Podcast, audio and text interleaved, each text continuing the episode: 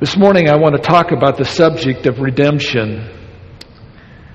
And uh, as I was thinking about it this week, studying, preparing for what I was going to say, my mind went back about a month ago to a picture of a man by the name of Gilad Shalit, Shalit, a 23 year old Israeli soldier who was shown on national television after being three years in confinement in a Palestinian prison. And uh, he was captured in June of 2006 by Hamas and other insurgent groups. He was taken into custody. Um, he was hurt, and they drug him into Gaza. And for three years, the Israeli government and the people have been concerned about him and his release when his picture appeared on national television, in fact, worldwide television, uh, a, a, uh, group of German and Egyptian negotiators working for his release were able to secure it with the understanding that if Israel would receive him back, they would give in return 20 Arab women who had been taken into custody. And so this transaction was carried on, and there, in a sense, was the act of redemption. Shalit was released when the 20 women were uh, given back to the Palestinian folks, and uh, these 20 women became the redemption in order for this young Israeli soldier to be able to return to his family. Well, makes me think about the fact that when you and I are born, the Bible says all have sinned and come short of the glory of God. When we are born, we are born into a world of sin, and in a sense, we are on sin's auction block, and we are hopeless, we are destitute, and we are in need of salvation. And the Bible says that when Jesus died on the cross, he shed his blood and his death, his blood, was the redemption price to secure our release from bondage to sin. And so the word redeemed is used in the Bible in several places, and it's translated from uh, four or five, maybe six different Greek terms that help us understand, each giving a different nuance of the significance of what it means to be redeemed. The Bible says that because we are redeemed, we have eternal life. Because we are redeemed, we have freedom from curse of the law. Because we are redeemed, we are adopted into His eternal family. We are delivered from the bondage of sin. Our redemption gives us peace with God. And because of our redemption, we are indwelt by the Holy Spirit. And as a result of this, you and I go to church on Sunday morning. We gather together with the body of believers, but the church is not a building. The church is us. We are the church. So, in a sense, we don't go to church. We are the church. And in light of the fact that we have been redeemed, and when we understand the significance of what it means, we then are free to function doing church during the week. Every day of the week is a call to the church to be enacted in a sinful, needy environment. So we don't do church, we are church because we're redeemed. This morning, I would like to look at four facts that we need to understand to be able to grasp the significance of being redeemed by Jesus Christ. Four facts that I want us to look at. And I'm going to invite you to turn in your Bibles, first of all, to Revelation chapter 5. Revelation chapter 5. When we talk about redeem, we understand that the word means that Jesus bought us back from the slave market of sin. He has released us from eternal damnation, and He has given us a future and a hope. And the first fact that we need to understand then is that Christians are set free from slavery to sin through a payment made by Jesus Christ through his death on the cross. Redemption takes place through Jesus' death on the cross, and in particular, as we're going to see this morning, it's His shed, His shed blood that becomes the redemption price for our release, for our freedom. So Christians, number one, are set free from slavery to sin through a payment made by Christ through His death on the cross. That's the first thing that I want you to see. Fact number one. Fact number two. The idea of redemption in the Bible is firmly rooted in the Old Testament. The idea of New Testament redemption is firmly rooted in the Old Testament. For example, the Old Testament tells us that according to the law of Moses, a man who owed money, who owed more than he could pay, could actually sell himself into slavery to the person to whom he owed. He could sell himself into slavery and they would agree upon what his work was worth and by that determine how long it would take for him to get out of debt. But in the Old Testament, legally, a person could place himself in slavery to another individual in order to pay off a debt. We are also told that every seventh year that a person was released from his debt indebtedness uh, uh, according to the law of Moses. It was a natural thing where the, where the slate was cleared and you owed nothing. Interestingly enough, in the Old Testament, sometimes an individual who owed more than he could pay would enslave himself to another man, pay off his debt, but love the relationship with that man so much that he would spend the rest of his life enslaved to that individual, working for his board and room. People would actually do that in the Old Testament. People would enslave themselves to other people in order to pay off a debt. So the idea of redemption is firmly rooted in the Old Testament. Number three, the meaning of redemption is made clear through an understanding of four New Testament words. There are several I could choose from. I'm just going to pick four this morning. And I'll ask you to follow along with me. When Jesus came to Israel, the nation was under Roman control. We all know that. In the New Testament time, Jesus' arrival on the earth in the city of Jerusalem, Rome was in control. And we also know that in those days, under Roman rule, slave owners were often brutal and the life of a slave was extremely miserable.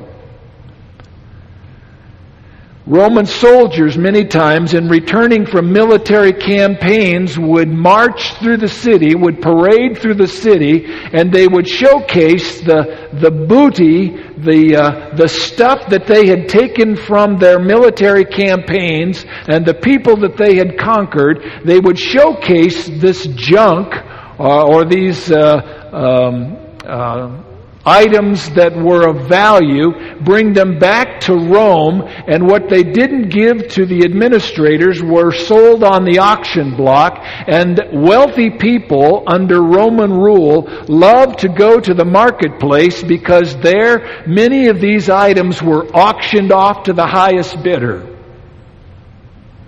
And also at the marketplace, in addition to all this stuff, there were slaves people captured from these distant, remote regions, brought back to the uh, homeland, paraded through the streets, and then those who weren't given to political administrators were sold on the auction block, and wealthy people loved to go down to the marketplace, the agora in those days, and bid on a slave. Now, with that picture in mind, the New Testament writers saw a comparison between the slave of that day and the, the, uh, the person born into this world, born into sin. As we mentioned, all have sinned and come short of the glory of God. And so for the purpose of illustration, the apostle Paul, Peter, and others took this transaction that took place in the marketplace, selling slaves to new slave owners as an example of what it was like to be born into sin, placed in the marketplace of sin, and, and uh, watching the expressions on these slaves' faces, they drew from them a sense of despair, a sense of hopelessness that these individuals faced as they faced the future, being enslaved to someone in a new territory, in a new land. And the word redeemed developed a sense of understanding out of the relationship of the slave on the auction block in the marketplace. So, with that in mind, we come to the first word, the word agorazo.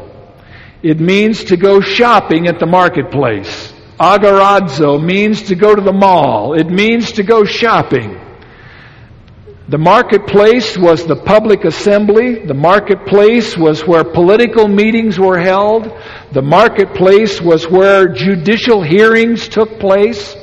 The marketplace is the place where the loafers in the community hung out looking for trouble. The marketplace was the place where children played, and it was the place where people were bought and sold like animals. The agora. The word agorazo means to buy out of the marketplace. The Greek word agorazo means to buy out of the marketplace, and that word is translated in our English Bible, redeem. If you look at Revelation chapter 5 and verse 9, you will see where John has taken the reader to heaven. He has taken us to the throne room of God, and around the throne room of God there are the elders and there are the living creatures giving praise and thanksgiving to God. In verse 9. And they sang a new song saying, Worthy are you to take the book and to break its seals, for you were slain and purchased for God with your blood men from every tribe and tongue and people and nation. Verse 10. You have made them to be a kingdom and priests to our God, and they will reign upon the earth. Now, in my New American Standard Translation, the word purchased is a word that is many times translated redeemed, agorazo. It means to buy out of the marketplace once again. And that's the term that John uses as he describes this heavenly scene. He says of Jesus, You were slain and purchased for God with your blood. Meaning that you bought us out of the marketplace, and the redemption price was your blood, your death uh, given on our behalf. So here we see that you and I have been purchased for God, redeemed for God, paid for with the blood of Jesus Christ. Now there's a second place that this word is used, actual, actually many places, but uh, the second one I want you to look at is in, found in the book of 1 Corinthians chapter 6. And by the way, we're going to pop around to several different passages.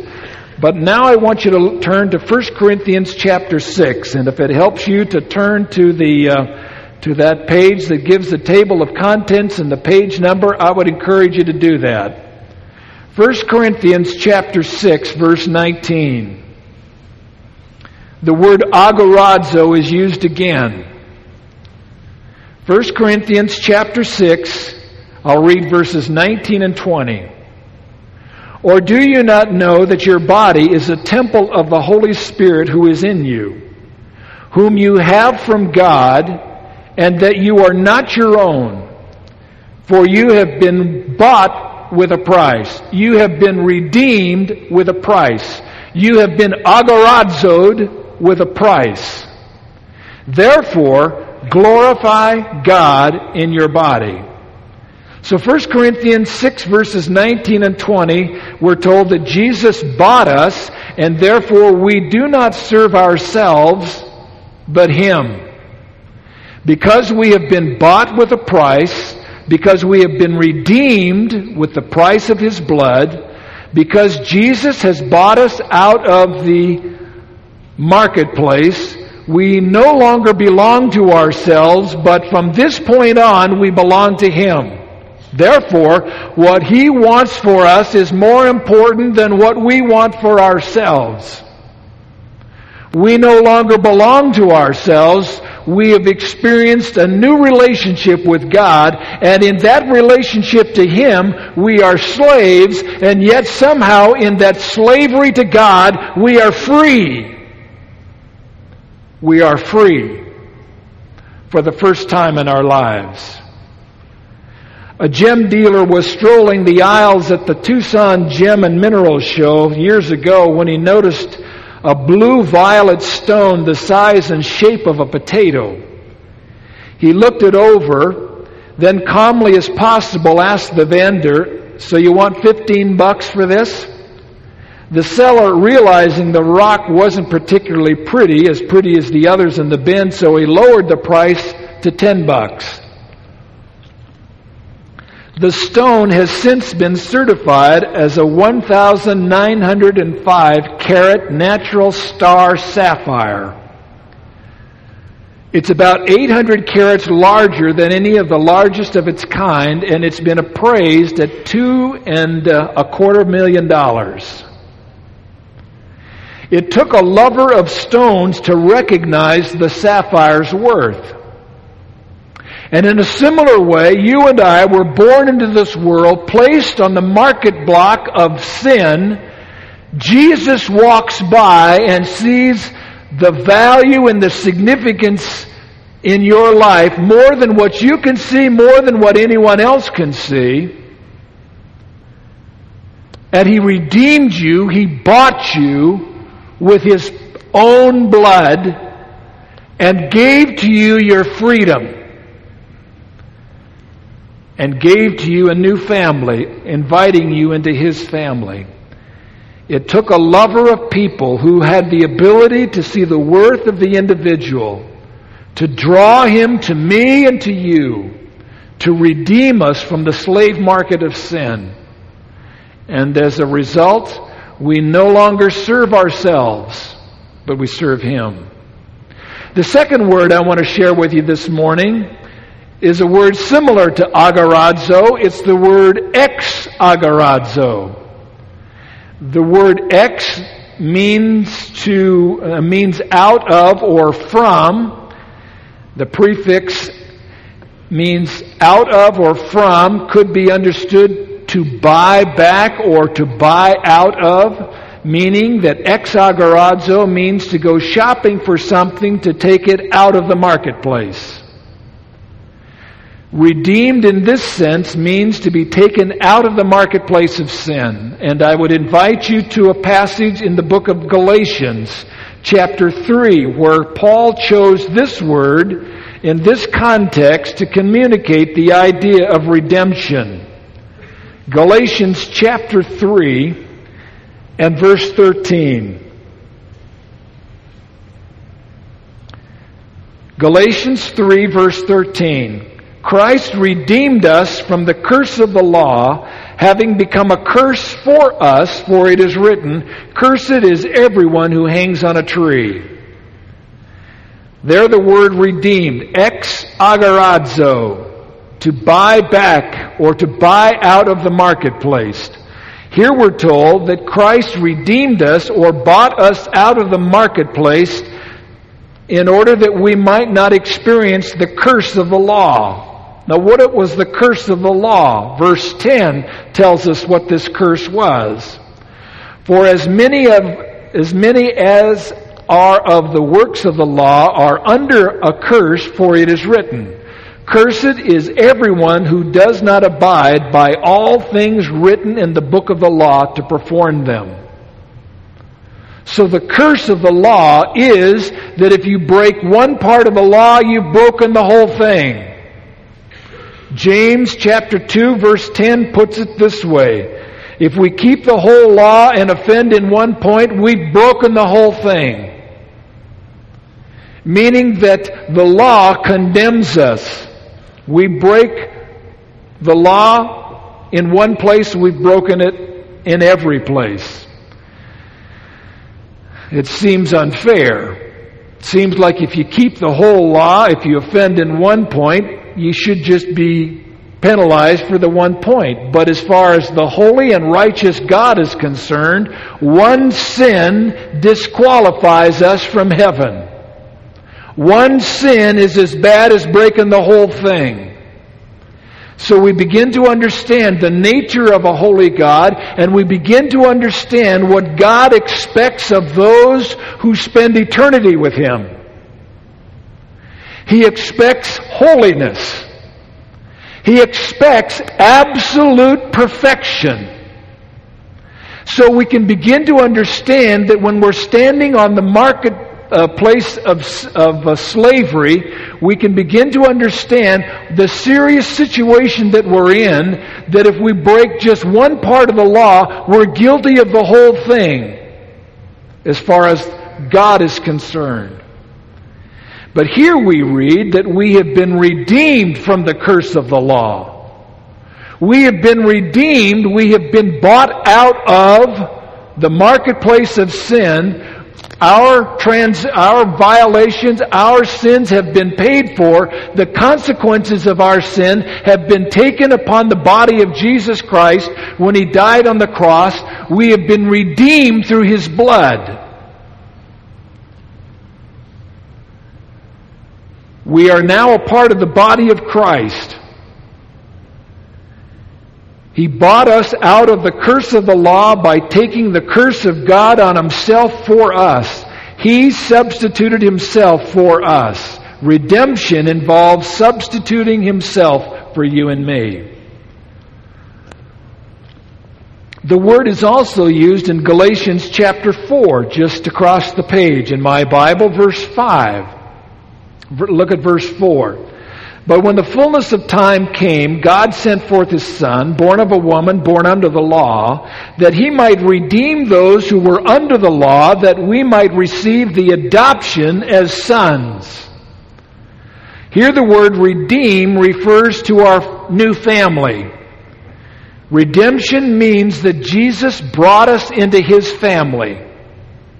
He adopted us into His family. We become His adopted sons and daughters. Again, what was the cost? Back in the first part of the verse, that He might redeem those who were under the law, the cost was His death, the cost was His blood. And He paid for us, He bought us back in order to return us back to God and to allow us to be adopted into His family redemption. You and I have been redeemed. James W. Cox wrote, some time ago I passed through Louisville, Georgia. Standing in the center of town is a slave block built in 1757. As I saw it, I thought of an incident associated with another slave block. It was in New Orleans, and an attractive young Negro girl, 17 or 18 years old, was being sold. She had been taken from her parents and was bitter over the whole experience, he writes. When she turned over to the, when she was turned over to the highest bidder, and he came to take her, she said defiantly, Well, what are you going to do with me? Much to her surprise, he says, Give you your freedom. And saying this, he handed her the papers of emancipation. God did the same for you. God did the same for me through His Son, Jesus Christ. Again, we were on the slave block of sin, completely condemned by the law of God, cursed because of our offenses against Him. Jesus stepped forward through His death on the cross, paid the cost of our redemption, paid the cost of our emancipation, and brought us into His eternal family. Neil Anderson is a friend of mine, and I've been to some of his classes and I've read some of his books. And in one of his books, Living Free in Christ, Neil Anderson adds these benefits of Christ's redemption on our behalf. As a result, of being redeemed, 1 Corinthians 3:16, I am the temple of God. 2 Corinthians 5:17, I'm a minister of reconciliation. Ephesians 2:6, because of my redemption, I'm seated with Christ in the heavenly realm. Ephesians 2:10, I am his workmanship. Ephesians 3:12, I may approach God with freedom and confidence. And Philippians 4:13, I can do all things through Christ who strengthens me. Now these are blessings that not everyone in this world can claim. They are only true of those who have been redeemed. Those who have been bought and paid for with the life and death of Jesus Christ through his shed blood. The third word that I want to bring to your attention is lutrao. Lutrao. The Greek word means to release upon the receipt of a ransom.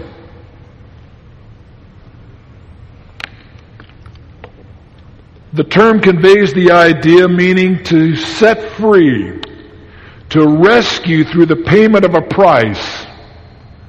Paul sees this expression in the book of Titus. I would invite you to Titus chapter 2. Titus chapter 2 and verse 14. Titus chapter 2 verse 14. Who gave himself for us to redeem us from every lawless deed and to purify for himself a people for his own possession, zealous for good works. Notice here verse 14 that Christ gave himself for us. His life was a ransom on our behalf. And as a result, you and I are set free from the consequences of every lawless deed. And his desire, according to verse 14, for you and, my, and you and me is to purify us for himself. Not purify us, make us clean for us, not purify us, clean us up for the church, but to purify us for himself, his own possession. In other words, he rescued us to make us clean with a desire to do good deeds with a desire to do good deeds. One of the marks of a child of God is that he doesn't want to be impure for his Savior. One of the marks of a child of God is that he doesn't want to live a life of the world, a life of the flesh. And when he does, he feels guilty about it because the Spirit of God who indwells him convicts him of the sin, makes him feel uncomfortable because he realizes he has been born and born again not to live a life of selfishness or sinfulness, but to live a life of purity and good deeds. We don't do good deeds in order to inherit eternal life. We have eternal life. We have been adopted into His family. We have been set free from the consequences of sin. We do good deeds because Jesus has done all of these things for us. And therefore there is a completely different motivation to the child of God, to the redeemed child of God.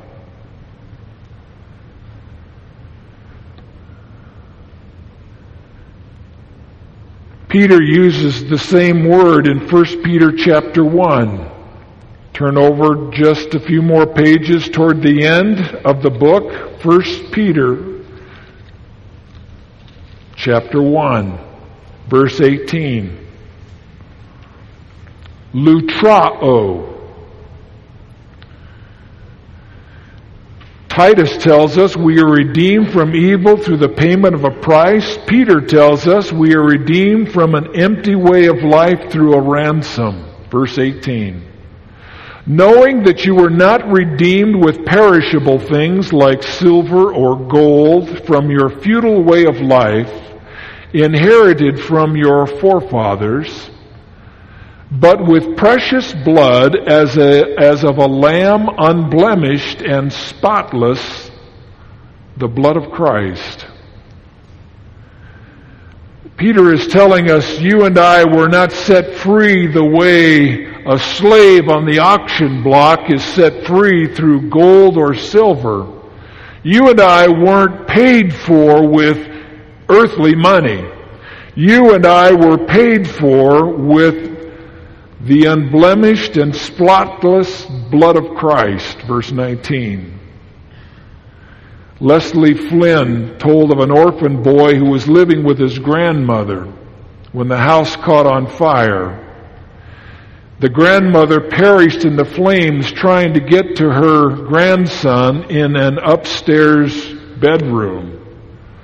The boy's cries for help were finally answered by a man walking down the sidewalk, climbed an iron drain pipe, and came down with the boy hanging tightly to his neck. Flynn goes on in the story to tell several weeks later a public hearing was held to determine who would receive custody of the child. There was a farmer, a teacher, and the town's wealthiest citizen. All gave reason they felt that the child should be brought to their home. But as they talked, the lad's eyes were focused on the floor when a stranger walked to the front and took his hands from his pockets, revealing severe scars on them. As the crowd gasped, the boy cried out in recognition. This was the man who had saved his life. His hands had been burned when he climbed the hot pipe, and with a leap, the boy threw his arms around the man's neck and held him for dear life. The other men sat down, leaving the boy and his rescuer alone. The marred hands had settled the issue. Listen, my brothers and sisters, today you and I hear many voices that call for our attention in this world. Among them is the voice of the Spirit of God representing Jesus Christ in his nail pierced hands, reminding us that he rescued us from the consequences of every lawless thing that we have ever done and He deserves our life. And He deserves every good deed that you and I can possibly imagine. Which brings us to the fourth word that I want to bring to your attention this morning. Apolutrosis in the Greek refers to the completeness of our redemption. Apolutrosis. The term, if you were to define it, means to set free or to release, can be translated pardoned or dismissed, sent away. The expression refers to a price paid with result being a complete deliverance. Jesus has apolutrosised you and me. He has redeemed us. And the word is used in Romans chapter 3. Romans chapter 3 and verse 24. Romans 3 verse 24. Being justified as a gift by His grace through the redemption which is in Christ Jesus. Apolutrosis. Romans 3:23 we are justified or declared righteous by being redeemed. Jesus redeemed us by his grace so that when God looks on the child of God, he sees the righteousness of his own son. That's what it means to be justified. Justified means to be declared righteous. When he looks on you, when he looks on me, he does not see the sins of our past. He does not see the sins of our present. They are all covered by the blood of Christ. Jesus has paid the consequences of our sin and placed us in a position of righteousness, meaning that when the Father looks on me, he sees the righteousness of his Son and declares me to be so. And someday you and I will be completed in righteousness when we stand before him. Well, how does he do that? According to Romans chapter 3 verse 24, if you look at verse 25, he gives us an explanation. Whom God displayed publicly as a propitiation in his blood through faith. This was to demonstrate his righteousness because in the forbearance of God, he passed over the sins previously committed. God displayed publicly as a propitiation. What does that mean? It means to appease or atone. The Moody Bible Handbook says the holiness of God was fully satisfied by the gift of Jesus Christ. God's wrath was appeased and his righteousness demands were met through the atoning death of Christ. This allows God to pass over my sin just as He passed over the homes that were covered by the blood in the Old Testament. God passes over my sin previously committed because of what Jesus did for me. The last verse I'll take you to is Ephesians chapter 1 where apolutrosis is also used. Ephesians chapter 1. Galatians, Ephesians. Verse 7. Ephesians 1 verse 7. In him we have redemption through his blood, the forgiveness of our trespasses according to the riches of his grace.